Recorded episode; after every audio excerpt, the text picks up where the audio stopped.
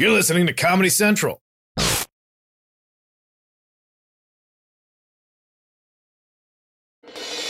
September 25th, 2018. From Comedy Central's World News headquarters in New York, this is The Daily Show with Trevor Noah, Ears Edition.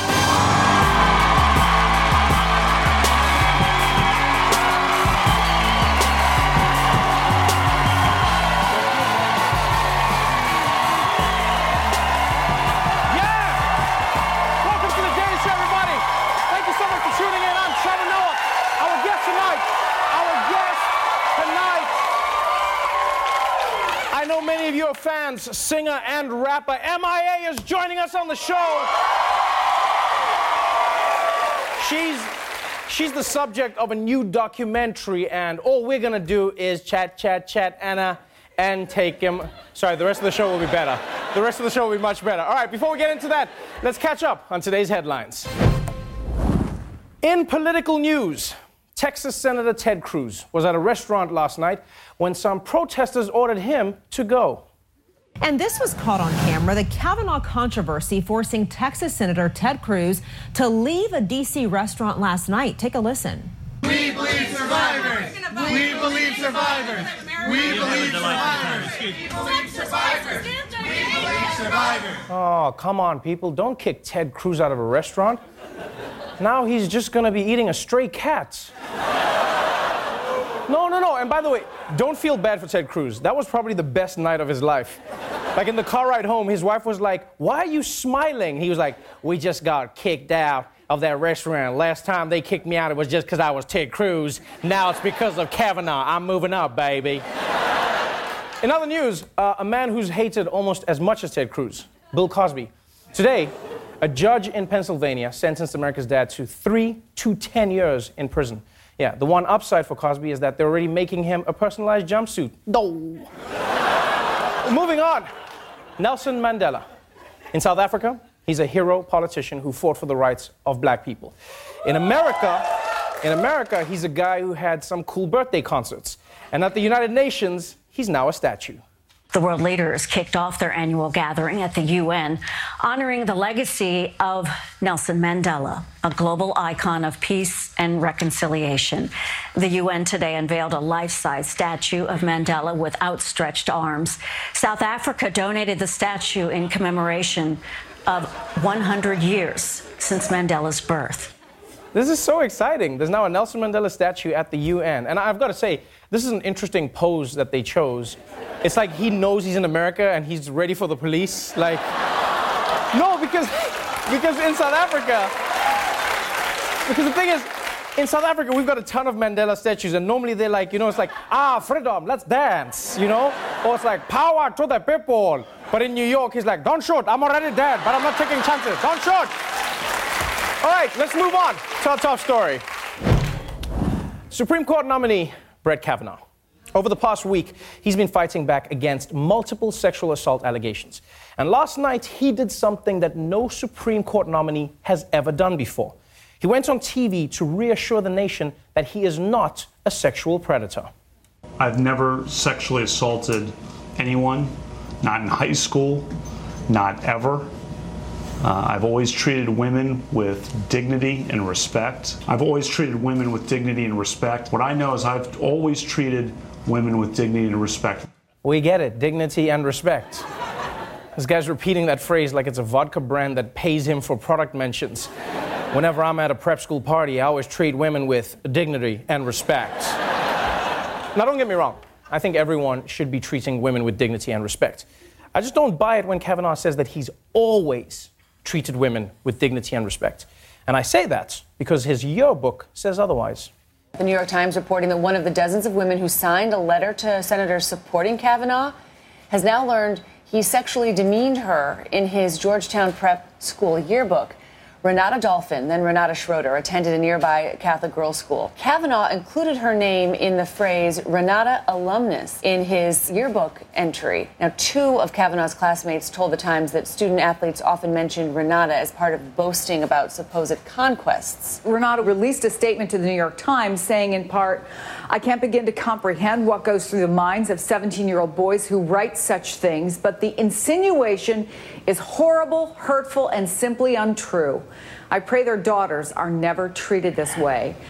Yeah, so in his yearbook, Kavanaugh went out of his way to portray this woman as the village bicycle by implying that him and all of his football teammates had slept with her. Like, you can't do that and say that you've always treated women with dignity and respect, right? It's like if type 2, type 2 diabetes tweeted hashtag Black Lives Matter. No, no, Mr. Diabetes, your track record says otherwise. And I'm gonna be honest. I'm gonna be honest. As a man, I haven't always treated women with dignity and respect, so I'm, I'm not trying to throw the first stone. What I'm saying, though, is Kavanaugh is trying way too hard to convince everyone that not only did he not assault anyone, he's always been a living saint. When I was in high school, uh, and I went to an all boys Catholic high school, a Jesuit high school, where I was focused on academics and athletics, going to church every Sunday at Little Flower, uh, working on my service projects, and friendship. See, that's where I call bullshit, all right? Either you were a kid who focused on service projects, or you had friends. it's never both. You gotta choose. And the thing is, the thing is, we know that in his yearbook, Kavanaugh says that he was part of the 100 Kegs or Bust Club. We know that his college roommate says that he was regularly drunk and belligerent, or as it's known in college, normal.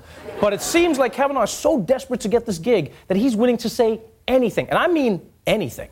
I've never sexually assaulted anyone. I did not have sexual intercourse or anything close to sexual intercourse in high school or for many years thereafter.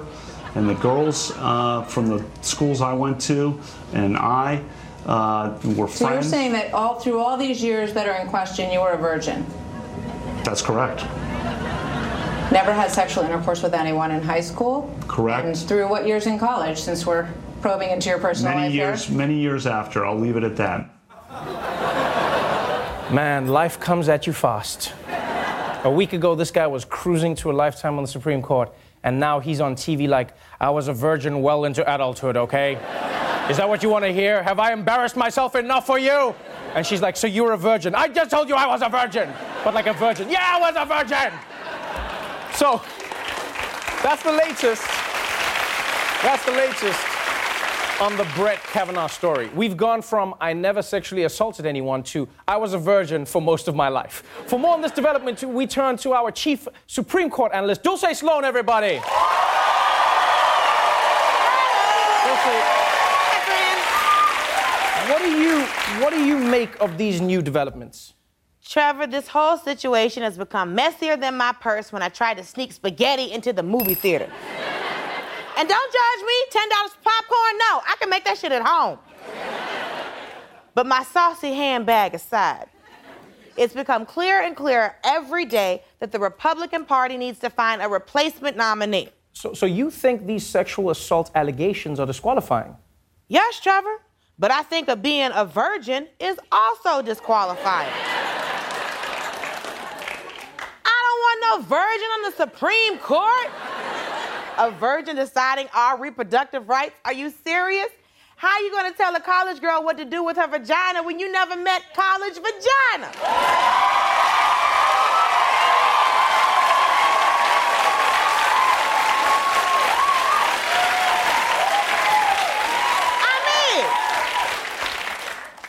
Would you want someone decided on health care who's never seen a doctor? No, you want someone who's had sex with a doctor. Only doctors, you know, getting that full coverage. I, I don't even know what that means. Yes, you do. But but Judge Kavanaugh said he was a virgin then. He's not a virgin now. How you know? You sleep with him? Well, well not yet, but I, I know he's not a virgin. I mean, he has kids. Plenty of people got kids, Trevor. Michael Jackson had kids. And we all know he wasn't shamoning anybody's hee hee. Nah.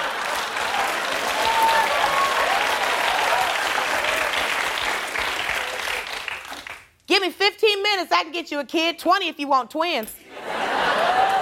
You ask me, that man's still a virgin. So, so your biggest issue here is his virginity? I got three issues.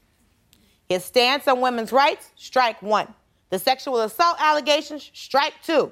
And this fool being a virgin, uh-uh, you're out.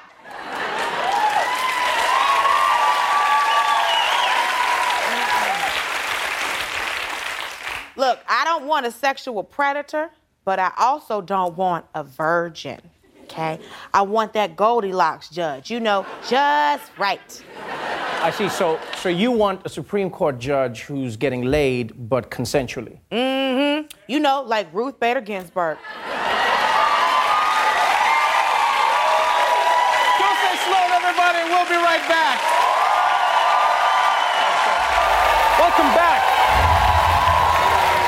Despite the news about Brett Kavanaugh's sexual misconduct allegations and his history of drinking and partying, he still has the support of 70% of Republicans, which is surprising considering Republicans traditionally associate themselves with Christian values. You know, it would be like Barney teaching you how to smoke meth. For more on this, we turn to my good friend Neal Brennan, everybody. Neal, what do you make of this whole situation? Uh, Trevor, as an atheist, I'm about to say something that I thought I would never say. Republicans, y'all need Jesus. Wow. Wow, I. I, uh. I never thought you'd say that uh, either because you, you don't believe in Jesus. I know. Like many atheists, I grew up Catholic.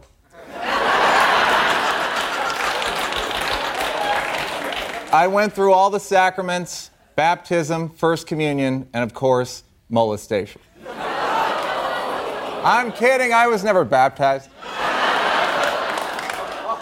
and, and as an atheist, I used to think that Republicans were too fixated on Jesus, but it turns out he was the only thing keeping them in check because now Republicans have dropped him completely and they're about as interested in morality as Steve Bannon is in face cream.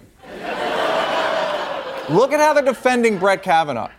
It's, it's just a shame that a person like uh, Judge Kavanaugh, who has a stellar record, uh, that somebody can bring something up that he did when he was a teenager close to 40 years ago. Uh, that's not relevant. I mean, we're talking about a 15 year old girl, which I respect. You know, I'm a woman, I respect. And we're talking about a 17 year old boy in high school with testosterone running high. Tell me what boy hasn't done this in high school? Please, I would like to know. But in the grand scheme of things, my goodness, you there was no intercourse. There was maybe a touch. Right. Can we really? 36 years later, she's still stuck on that? What Republican woman used to be a bunch of church ladies, and now they're basically Lindsay Lohan's mom. Instead of preaching chastity, they're like, hand stuff's okay. It wasn't always like this. Back when Republicans rolled with Jesus, you guys were all about principles and values. You impeached the president over it, remember? You don't even have to be convicted of a crime to lose your job in this constitutional republic if this body determines that your conduct as a public official is clearly out of bounds in your role. Because impeachment is not about punishment, impeachment is about cleansing the office. Impeachment is about restoring honor and integrity to the office. Cleansing the office? If you're worried about that after Clinton, you've got your work cut after you after Trump, too. Even if you got rid of Trump today, cleansing the Oval Office will take years. I mean, the self tanner, the Kentucky Fried Chicken grease. And you know, anytime Eric goes to the bathroom, he misses the bowl completely.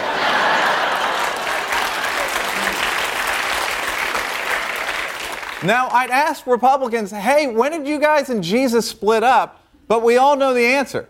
It started when that orange balloon animal rode down that escalator, and suddenly any behavior was acceptable.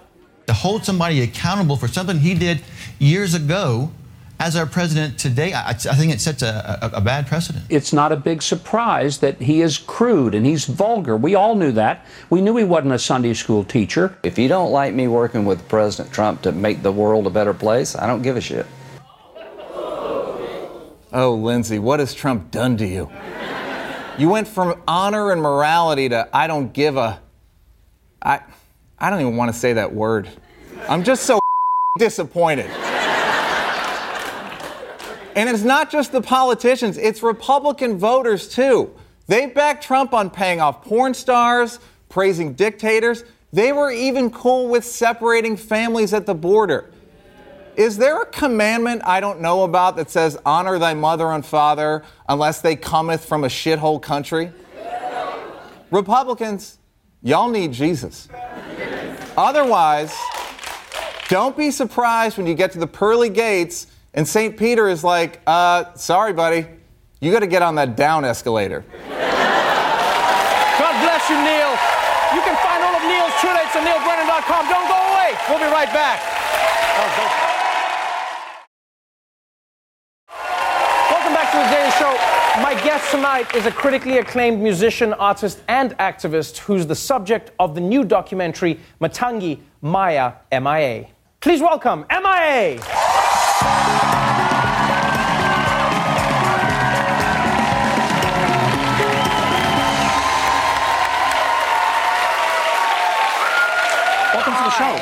Sure, you want me on here? Oh, of course I want you on the show. Are you kidding me? Uh, you are a fantastic artist who has blown up all over the globe.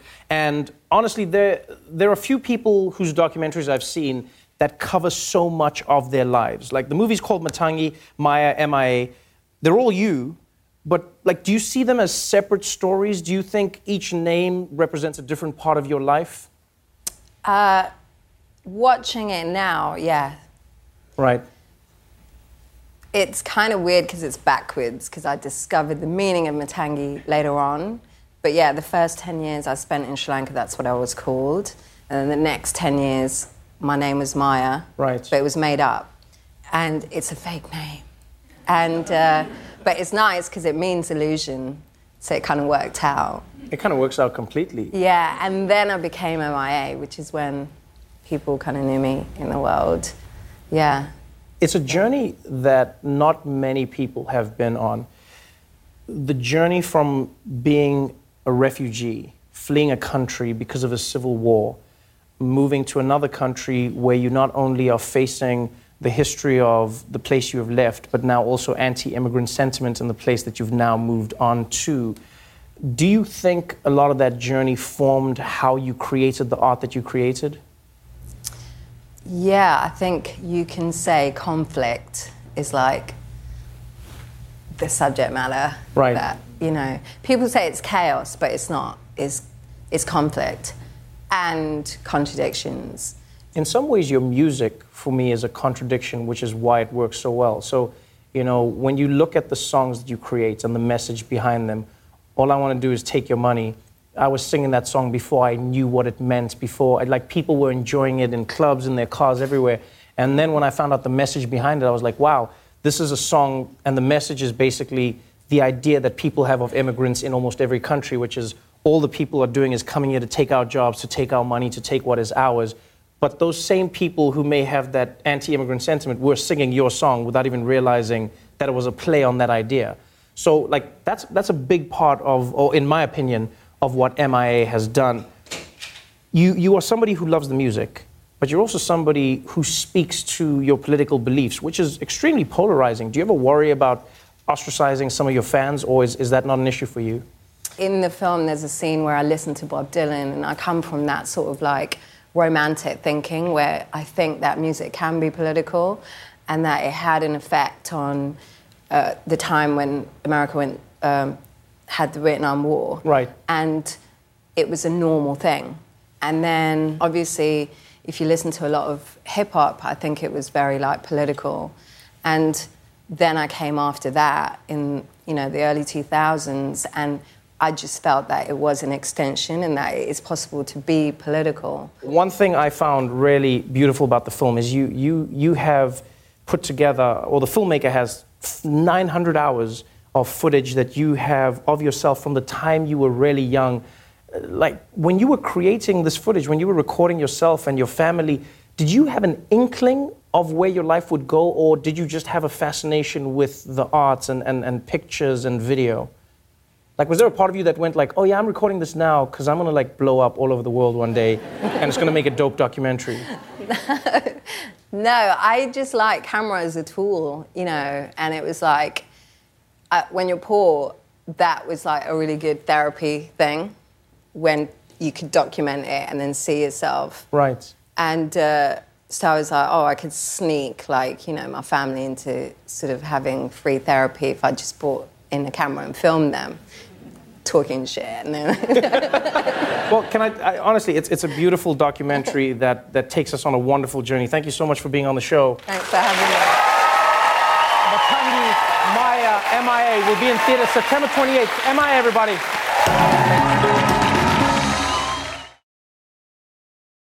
The Daily Show with Trevor Noah, Ears Edition. Watch The Daily Show weeknights at 11, 10 Central on Comedy Central and the Comedy Central app. Watch full episodes and videos at thedailyshow.com. Follow us on Facebook, Twitter, and Instagram, and subscribe to The Daily Show on YouTube for exclusive content and more. This has been a Comedy Central podcast.